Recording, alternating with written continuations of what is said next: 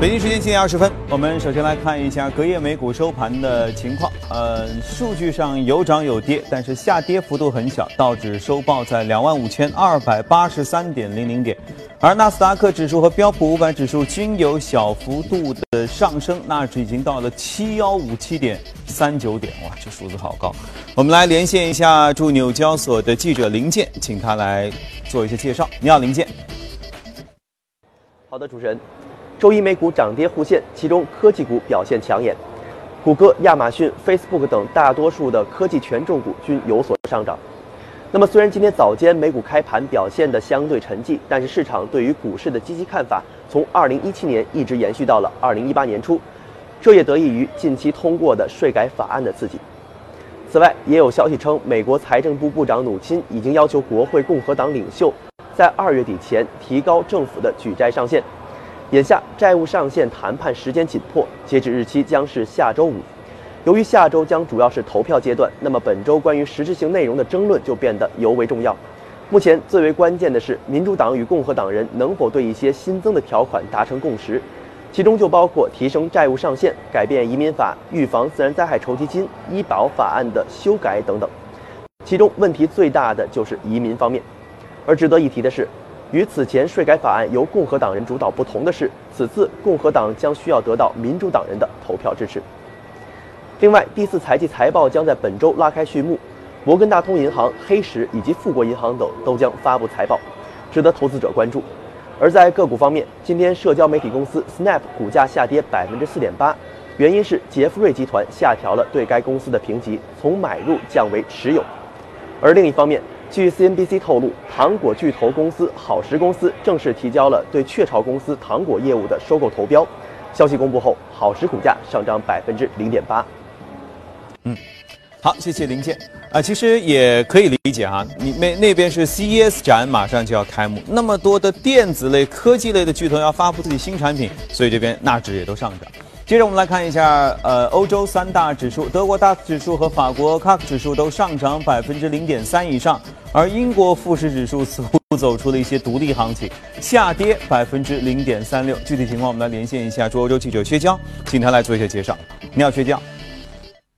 好的，主持人，周一欧洲主要股指延续了上周的上涨势头，连续第四天的高开高走。盘中斯托克六百指数的涨幅一度扩大至了百分之零点四，成为二零一五年五月份以来的新高。该指数最终收涨百分之零点二五，报三九八点三六。泛欧三百指数则上涨百分之零点二六，报幺五六六点幺七。由于昨日公布的英国十二月份的房价指数不及预期，由上个月的增长百分之零点五转为了下跌百分之零点六，导致英国房屋基建相关板块走低，富时一百指数成为为数不多下跌的股指，盘中跌幅达到了百分之零点四二。昨日公布的欧元区多项经济数据继续的向好，十二月份的经济景气指数为一百一十六，在工业和服务业前景改善的推动下，飙升至了二十年来的最高水平。尤其是十二月份的企业景气指数，更是成为了三十三年来的新高。英国方面，首相特蕾莎梅昨日进行了内阁的重组，最受关注的外交大臣约翰逊、财政大臣哈蒙德以及英国的退欧事务部长戴维斯都被保留了现有的职务。此外，欧盟方面表示，英国退欧将造成欧盟每每年出现一百二十至一百三十亿欧元的预算缺口。对此，欧盟委员会主席容克称，由于预算主要贡献国英国的退出，欧盟需要找到解决相应资金缺口的办法。主持人。好，谢谢薛江。其实大家有没有注意到，刚才薛江时候那个标题叫“欧股已经连续四天都有高开高走”。要知道，本周啊，就加上今天算，也只是二零一八年以来的第二个星期。全球的市场似乎在一八年以后啊，都有非常亮眼的表现。这当中是巧合，还是有什么样的内在的关联呢？我们和嘉宾一起来聊一聊。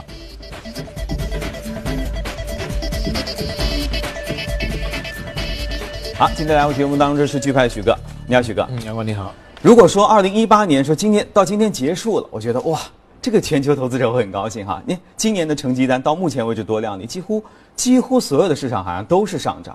你看这个沪指都七连阳，加上年底那几天的话，那七连阳加上美股一路的继续屡创新高，欧股也是，你看都是高开高走。这为什么二零一八年以后好像大伙儿都特别高兴，都踊跃的投资嘛？我觉得这是。大家的情绪方面还是偏乐观的。二零一七年的话，大家看，无论美股、欧股还是日本的股市股票市场，都涨得呃非常好，而且是大部分都创了一个历史的一个高位。嗯，所以这种情绪呢还会再延续。那另外一个方面，我们可以看到。经济数据方面呢，嗯，大部分经济数据还是比较好的，当然也有一些瑕疵。比如说，我们看上周美美国的那个非农数据，这数据其实也是蛮重要的，因为，呃，市场都在看今年第一次的美元的升息在三月份嘛，那么这是今年第一个，也就去年的十二月份的一个非农数据，其实对那个美元升息是有一个比较大的一个影响。嗯，但是这个数据出来是很奇怪的，第一个呢。呃，哎，大家发现这个数据跟预期差的还是蛮远的，也就是说不及预期，嗯，只有十四点八万的一个新增，呃，什么概念呢？市场预期是十九万，啊，十四点八，就十五万不到一点点，一个是十九万，另外一个去年四季度平均的这个非农就业新增的人数是二十万以上，嗯，二十点四万，所以你跟预期呃有差距，跟平均水平差的会更大一点点。那么另外一个呢，就是美国的这个薪资的增长，薪资增长环比增加零点三，那么同比只有增加二点五，啊，不算不算很好，也不算很差。嗯。但大家看到美国的经济数据，其实最近一段时间当中都是非常好，所以这个数据呢，又是决定了美国未来的一个民众的消费的一个水平。所以这个数据呢，其实老实说呢，也是跟市场的预期呢有一定的有一定的落差。嗯。但是。呃，周五不知道大家有没有看美股？美股的这个表现，或者说它的三大股指都是出现了一个比较大的一个上涨。数据不好，但股指出现了一个比较大的上涨，说明什什么呢？就是现阶段或者短期来看，呃，大家对于整个经济的乐观程度或者情绪，嗯，啊，非常的高涨。你哪怕数据不好，我也会找出一种对你数据不好的解读，解读出来是一种非常乐观正面解读。对，为什么呢？哎，那市场就是这样认为。哎，现在你去看美国的失业率，现在失业率只有四点一，啊，连续三三个月都是四点一，百分之五是一个充分就业，就是我想找工作我就找得到工作。嗯。然后美联储的目标是四点六，那么四点一已经远远低于四点六的那么一个水平，那就造成一个什么样的后果呢？企业，我现在要找一个合格的一个人才，但是找不到，嗯，找不到人才，所以就造成它的新增的就业人数，哎，出现了一个偏差。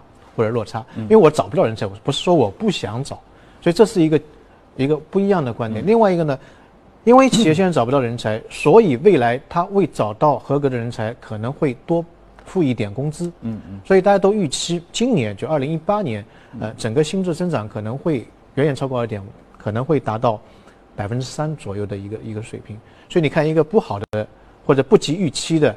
跟平均水平差的比较多的一个数据，突然变成解读成一个比较好的，所以美股现在有人就认为跌的话我就买，啊，就像茅台一样，跌的话我就买，所以这种情绪就是，呃，还是蛮蛮蛮有意思的。那么当然另外一个，我们也去看到非农就业这个非常重要的数据当中的一个分项，哎，它的分项数据其实解读下来还是比较健康的，它的最大的增长是建筑。建筑行业增增加了三万，嗯，三万人，那不就基础设施建设吗？对，那么当当中当然是有夸张的，因为呃有两个飓风的一个影响。啊，所以呢很多的那个房屋它可能需要啊维维修有有一个维修，但大家也可可以看到美国的整个基建可能会慢慢慢慢启动起来，包括特朗普之前说一百五十亿美元去建一个那个隔离墙啊等等，可能慢慢慢慢在今年的话可能会看到一个一个一个比较快速的一个一个增长，今年的整个基建的人数的增长。呃，新增人口已经达到二十一万人。那么，另外一块就相对来说会比较大的增长，在于那个制造业，制造业增加增增加了二点二点五万人，就十二月份。呃，其实大家可能对这个数据不是特别敏感，但是在奥巴马当政的时候，他非常重要的提出了一个观点，就是要重振美国的制造业。啊，他认为美国的制造业是美国普通民众通向这个中产阶级的一张门票。嗯嗯。啊，他可以通过制造业哦。做一个蓝领工人，呃，这个发家致富，那当然他也可以解决美国很多的一个就业的比较大的一个问题。那么通过他八年的一个努力，大家现在可以看到制造业在今年的表现，或者说它的那个新增人口的整个数量是呃，在过去的几年当中是表现呃非常大的。去年一年增加了二十万的这个制造业的一个一个人口，所以制制造业也好，建筑业也好，整个美国经济这两个支柱相对来说是。比比较好的。嗯，那么还有一个比较差的就是刚才在新闻当中也提到，呃，到了年底其实是美国的一个零售的销售的旺季，包括黑五啊、黑色星期五啊等等。嗯，但是零售业的这个传统零售业不行，啊，差的比较大，纷纷在关店。原因在于，就像那种亚马逊的，呃，这个电商。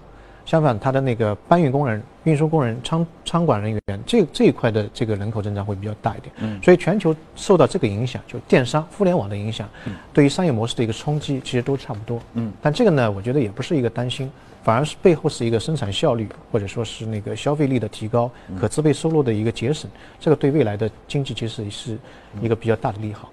那么在这一组数据之下。呃，我们看到三月份市场对于美元升息的这个预期或者概率，嗯，现在概率多少？现在大概六十八左右，那已经很高了。一一周之前是五十二，上周对我们在报的时候还说五十几，五十五十二。所以大家可以看到，市场对于三月份的升息的这个肯定度已经有很大提高，因为之前有过统计，超过百分之六十基本上会有一个升息，如果低于百分之六十基本上不会升息，嗯，所以它已经过了这一条坎。所以三月份大家可以预期，可能美元会升息的概率性，嗯，呃，会比较大一点。嗯，当然我们在节目当中，呃，谈到的这种乐观的情绪会多一点。但我个人认为，今年的风险也有。嗯，啊，风险的话当然很多了。我今天就讲两个。第一个呢，第一个风险呢，呃，现在市场就是大家都好像有点一致性的看多。嗯，哦，过多的一个，所有人都看多。对，就像上周我们在嘉宾节目当中也谈到了，说当这个菜市场的大妈都告诉你，她知道股票要涨，现在就处于这样一个阶段吗？那么今年我觉得有两个比较扎眼的因素，第一个就是三月份的意大利大选，意大利的一个大选。嗯，去年其实欧洲我们说也是有很多的一个风险事件，包括荷兰的大选，嗯，包括法国的大选，包括德。意大利不是成天在大选吗？有什么好看的？意大利那现在整个欧洲大陆。这一块当中有一个民粹主义抬头是比较比较比较比较比较大的一个影响。那么之前的话，德国也好，法国也好，成功的驶离了这个暗礁。嗯嗯。啊，那原因在，有个人认为，其实也是这两个国家它的本身经济是比较好。嗯。但意大利现在问题在于什么地方？它本身的经济不是特别好。嗯。经济不好的话呢，这个民粹主义可以利用这个这个东西去做一点文章。所以今年意大利，呃，风险还是比较大的。嗯。目前整个意大利经济，它的整个主权的评级。已经又被那个惠誉下降了一个档次，嗯，它现在离垃圾债大概还只有两个档次，嗯，就非常容易到那个垃圾债的一个一一个水平。另外一个，它的整个银行业或者金融业的坏账，嗯，体量非常大，嗯，大概占到整个欧盟的百分之三十，啊，百分之三十，相当于十个希腊的一个水平。所以你看，当当年我们说那个希腊的危机，只有一个希腊就把这个欧洲搅得天翻地覆。如果说意大利出现一个债务方面的危机，那我我相信在欧洲或者说全球都会引起比较大的一个风暴。所以时间不远，三月份，现在是一月份，我们可以看到这个事件会慢慢慢慢发酵。嗯，包括之前的一个大大选啊，或者说酝酿啊，对民粹主义的这个投票等等，这个。我觉得是二月份开始就要关注的一个比较大的一个一个风险性的事情。第二个就是金融市场，金融市场的话，我们看到美国的国债的，呃，中长期的债券收益率开始扁平化。那我们知道债券的收益率，就时间越长的债券，比如十年的债券，它的收益率肯定会比两年的会高很多。对，因为你牺牲流动性嘛，我买十年的，你当然给我回报率要要高一点。但现在基本上十年期的这个债券利率跟两年期就差不多。嗯嗯，在正常情况下，这个两个债券的利差在百分之二到三左右，现在只有大概百分之零点五。嗯，这意味着什么？这这意味着什么呢？啊，我们先讲一个事实，就是说每一次如果说利率倒挂，就长期的利，那这个利率水平比短期的要低的话，啊，必然百分之一百会发生金金融的危机。啊，OK，啊，所以这个事情还是比较严重的，现在讨论的也比较多。那这背后是什么呢？就是说，大家对于长期的经济或者说远景没有信心，我不愿意买长期的。嗯嗯。啊，那么第二个呢，就是说我个人认为，可能对于短期的交易或者投资又是热情过过度。嗯。我觉得我现在买美股，只要它跌，我就能赚钱。是。啊，每天都是创新高。嗯。啊，所以我就是把所有的钱 all in，所有的钱都去买呃现在的投资市场的一些比较高风险的东西。我买完了怎么办？我就去借钱。那我借当然不会借十年了，我就是借借短期的吗？所以短期的利率就往上走，长期的往下跌，就造成一个倒挂。所以其实倒也不一定说不看好长期，是因为太看好短期。对对不对？对因为短期像你说的，几乎找不到毛病，就没毛病嘛。嗯呃，基建很健康，就业很健康，各方面都健康。现在呢，还有一个重磅利好在后面，这是比三月份的美联储加息更要靠前的，就是它的基建的那那那基建而且那张纸体量是不知道是一张 A 四纸还是几张 A 四纸。但是这个东西拿出来之后，对市场会有一个很大的提振嘛。到而且到目前为止，我们节目当中或者我们在看的各方面的报道当中，也没有透露出可能对哪些方面，也就是说，大家还充满了期待，好消息还没被解读，所以也许在至少我觉得到三月份之前，是不是美股说不定还要继续走这样一个历短期创新高？短期的话，大家可以看到税收的一个利好还没有完全发酵掉。是，你看，那么高盛对它的预期，可能到今年年中，嗯，中间的中啊，就六七六七月份的时候会达到预期的一个发酵的顶端。嗯所以，我个人认为一季度美股还是比较安全的，但是下半年可能会有一些风险，嗯包括三月份的意大利大选啊等等等等，会会有一些风险在这个里面。嗯嗯，但是其实可以想象到一季度之前，我觉得特朗普还可以非常骄傲的说：“你看我多少次让这个道指屡创新高，这确实是在他任期内确实是是是的事情。”嗯，OK，好，那关注美股的朋友至少可以安安心心的过一个春节了。呃，我们稍微去一下广告，呃啊，我们来看一下异动美股榜上的情况，来。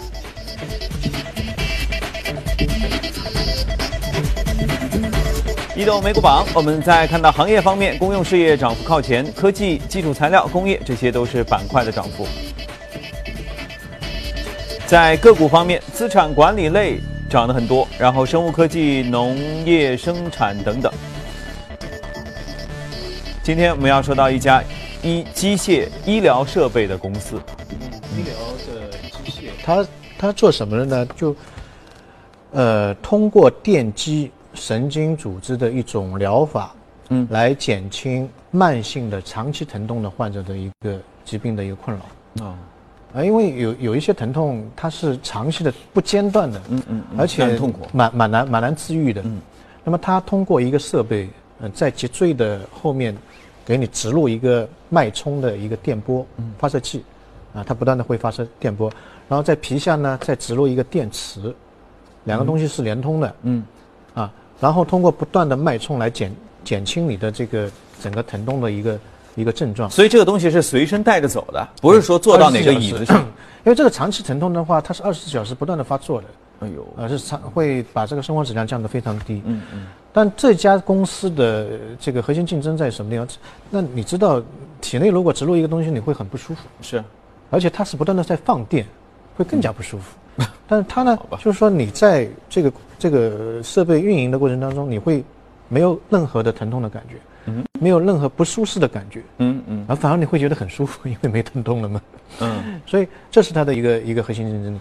那么这一次呢，它之前有第一代，那么这一次呢，第二代呢被 FDA 给给给给给批批准通过了，也就是它的这个体积会更小，嗯那非常非常小的一个，然后呢，它的那个精确度对你的这个神经刺激的精确度会、呃更高，然后它要加到皮肤内吗？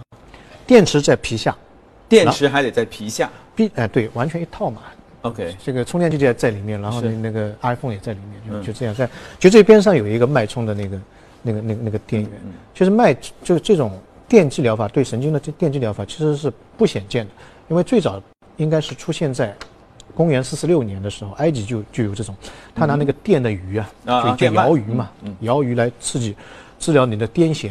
嗯嗯啊，或者说现在是比较多的这抑郁症，以前比较少嗯。啊，抑郁症那通过这个电击，嗯，把人从那个睡眠状态，嗯睡不着嘛，就就嗯。恢复过来。那么这一家其实做的呃，相对来说会比较成功一点点，它就是一种智能可穿戴。也可以这么讲，它是可以对治疗疾病的一种一种一种方式。那么这一代新的推出之后呢，是市场对它的这个预期呢也是比较好，因为第一期的时候那些治疗设备已经取得了非常好的效果。现在它它在欧洲的那个投放市场之后，患者对它的医疗的效果非常满意。嗯、所以呃，大家可以多关注，因为之前从今年年中开始，这个股价跌得比较大。嗯，因为它的扩张速度比较快，所以它的整个还没有还没有盈利哈。嗯嗯啊，那么未来一段时间大家可以多关注一下这这家企业，嗯，它大概是一个呃盒子，还非常小。当然，你的外包装可能是个盒子因为你要植入这个体内嘛，就可能比比那个指甲还是少少。植入这件事儿一定是医院去做，对不对？当然。那然后你说植入的这个皮下的电池它该怎么样？及时更换还是是可以充电？十年。呃，那个电池管十年？对，管十年。所以它新一代体积更小，嗯，但是电池的续航能力可能会更长一点，嗯嗯。啊，十年你到时候再换一换怎么样？嗯。啊，是这样的，哦，很神奇哈，听上去就像是那个钢铁侠，钢铁侠给自己身体里安装一电池，然后具备了更强大的能量 啊，也也许以后这样的科技的这种智能的可穿戴的东西，能够让让人更方便的来减轻痛苦痛苦的一个困扰，因为现在有很多，比如说。呃，有一些可能可能通过手术，手术就有风险。嗯，有一些可能通过药物。嗯，但药物呢就有一个有依赖，有一个那个后遗症或者是副作用。嗯，所以这种呢，就是说对你的身体完全没有没有太大伤害，就无非是通过刺激神经的组织，让你恢复到原来那个状态当中。嗯嗯，啊，让自己高兴一会儿可以垫一下。好，接一下广告，广告之后我们请李欣再带来一组大公司的介绍。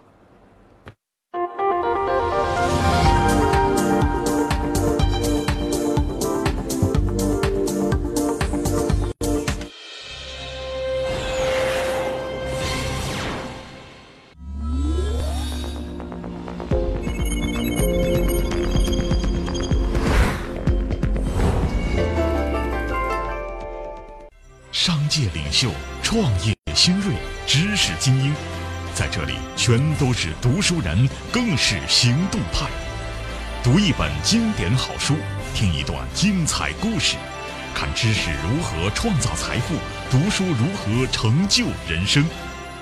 总裁读书会分享大智慧，上海第一财经每周六十点，值得您期待。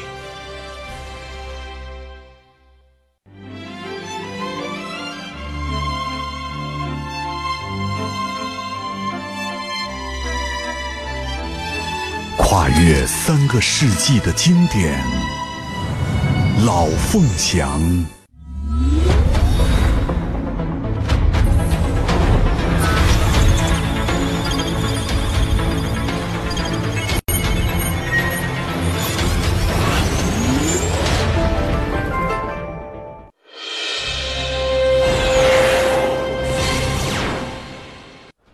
好，我们继续来关注公司方面的相关消息。在国际消费电子展上，英伟达发布针对新兴自动驾驶市场的芯片，并宣布与大众 Uber 在自动驾驶领域达成合作关系。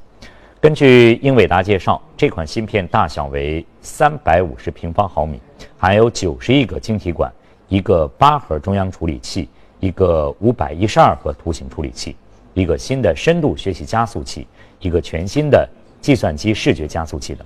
每秒可执行三十万亿次的运算。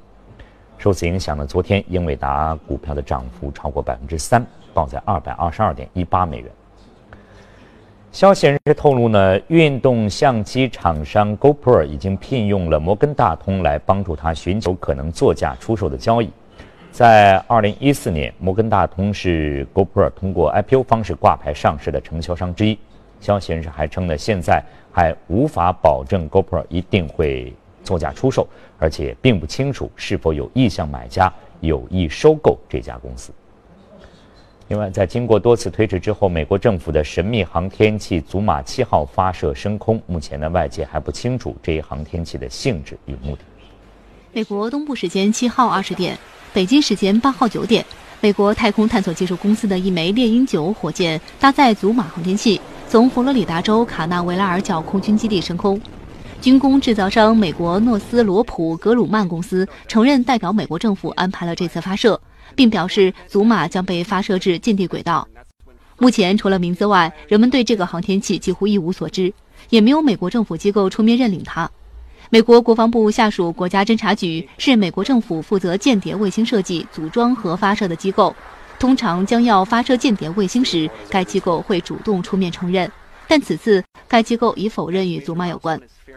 祖马原定于去年十一月升空，但发射时间因各种原因被多次推迟。这是太空探索技术公司第三次执行美国国家安全任务。此次任务中，猎鹰九火箭第一级再次成功回收。网络视频直播显示，发射后约八分钟，火箭第一级在卡纳维拉尔角的一号着陆区垂直降落，正中靶心。中概股兰亭集市在周一宣布，公司网站和旗下的电子产品网站已经在今年的一月五号开始接受比特币支付。兰亭集市表示，这些比特币支付交易将由比特币支付服务公司 BitPay 负责处理。那 BitPay 呢，创立于二零一一年，功能类似于比特币支付宝。二零一四年，BitPay 获得了李嘉诚的投资。人人公司周一早盘出现大跌，跌幅一度超过百分之七，而截至收盘呢，人人公司股价报在十二点七一美元，下跌了百分之二点一六。消息方面呢，有媒体报道说，监管部门近日约谈了人人网其开发的 RR Coin 项目，已经确定翻车，目前私募正在通知退币。而比特币的价格周一跌破了一万五千美元的心理关口，日内跌幅超过百分之十。在周一的稍早时间，韩国金融监管机构表示，正在对六家为机构开设虚拟货币账户的国内银行展开联合的检查。韩国金融服务委员会的主席崔中求表示说，官方还将研究降低与加密货币交易相关风险的方法，其中可能包括关闭使用这种货币的机构。周一呢，数字货币几乎是全线下跌的，一年大涨超过三百五十倍。呃，瑞波币盘中呢一度重挫了百分之三十以上。好，公司方面的消息就是这些。以下进入今天的美股放大镜。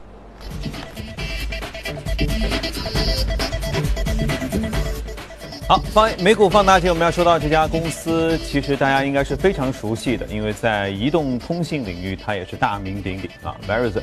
呃，而且其实它和现在是第二大嘛，对，第一大还是 AT&T，对，呃，美国电话电报公司，嗯，呃，美国的那个电信的那个行业，其实就从那个电话的发明人贝尔，对，他做了一家 AT&T，嗯，就呃电话电报公司，一八七七年的时候，做完之后呢，就是把整个市场就垄断了，市场只看到它的影子，其他小的公司没有办法跟它，呃，相媲美，然后反垄断法的时候强制必须拆分。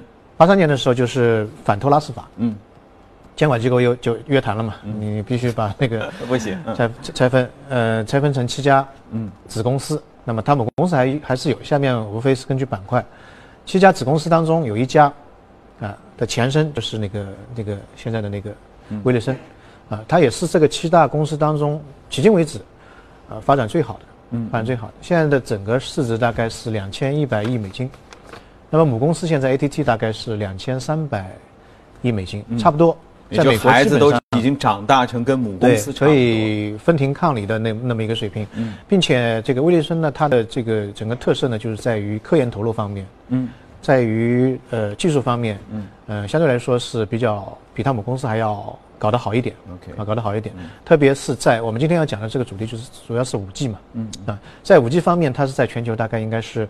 第一梯队当中也是属于非常领先的一个呃一个公司，因为上周它宣布跟三星，嗯，在今年下半年在美国的加州和新泽西州开始五 G 网的一个嗯。一个试点试点。啊，那么呃它的测试就是说目前五 G 网的这个网速嗯嗯大家可以跟四 G 网相比的话至少是十倍吧，最多的话可能达到一百倍，也就是一秒可以下载十个 G 嗯嗯。一秒十个 G 是什么概念？我们看一本高清的电影，也就是一个 G 到一点五个 G 嘛，也就一秒可以下载六本到七本。我明白。上次四 G 的时候说的是一晚上如果没关手机看电影的话，能一晚上输掉一套房。对。那这样的话，可能一 个小时就得一个城市就输掉了。这这这个非常快。那我们知道四 G 的出现是推动了整个互联网，包括电商，对啊一系列的一个一个改动，嗯，包括社会大的变革。如果五 G 出现的话，大家想想看，基本上都在整个生产生产效率啊，或者说我们所谓的现在的一些大的风口，像你看 CES 的这个展，那最主要的还是有一个叫无人驾驶，对。对吧？还有一个万物联网，嗯，啊，所所有东西都可以联网，但它的现在底层技术，呃，这个缺口或者说短板还是在于通讯的，对，一个是一个数据传输，第二个数据处理，所以就是我们去年看到最涨得最好的就是芯片嘛，对，芯片主要是数据处理，嗯，但是今年。从今年开始，可能我们看看到慢慢慢慢，五 G 的这个概念开始要发酵了。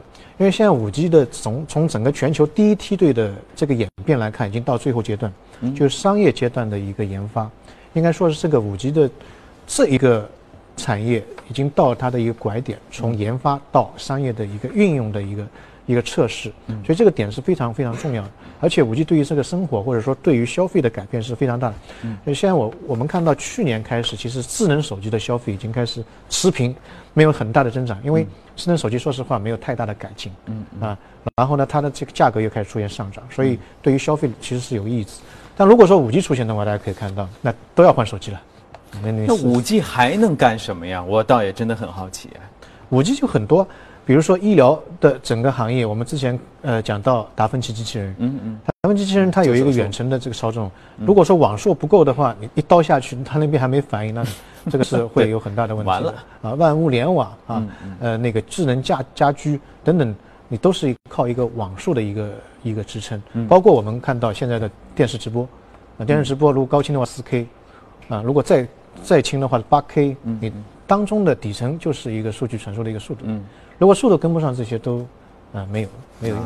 OK，所以这一块，我个人认为，大家去看现在很多风口，风口下面就有两端，一个是五 G 的这个网速的提升，另外一个芯片的处理，包括人工智能芯片的处理，这两块东西，呃，我个人认为是未来几年当中不变的一个主题。嗯，那么中国在这一块方面，其实呃，整体上上来讲是在全球的五 G 的研发当中是处于。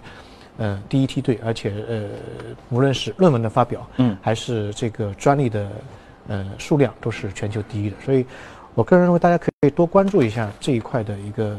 而且它是应该是一个比较长期的一个一个一个行情。嗯嗯。呃，二零一八年，其实一七年年底的时候就有相关五 G 行业的一些板块都已经有一些异动，蠢蠢欲动哈。嗯。那到一八年呢，因为就是比较明确的说要投入到最好是商用试点的商用试点的开发一年，所以就意味着，如果说快一点，是不是一九年的时候，真的我们就可以买到相关的产品？一九到二零年的时候，应该是商业的推广期了已经。那么我们，我个人认为，现在五 G 的发展速度。可能一直是走在人们的预期之前的，包括你看今年下半年，威立森跟三星的一个合作，三星提供硬件，嗯，魏立生提供技术，进行一个商业的一个推广和应用，嗯，人们已经迫不及待的希望它能够进入到商业看到产品，对，因为现在你看无人驾驶，啊，或者说物联网，它的整个短板就是在这一块，如果这一块解决的话，可能我们看所谓的那些经济危机。或者说金融危机就会推迟了，嗯，因为一下子整个全球的，呃，生产效率会得到非常大的一个提高。对，以前说无人汽车时代真的来临的时候，有些路段还堵车，为什么呢？因为那儿没信号。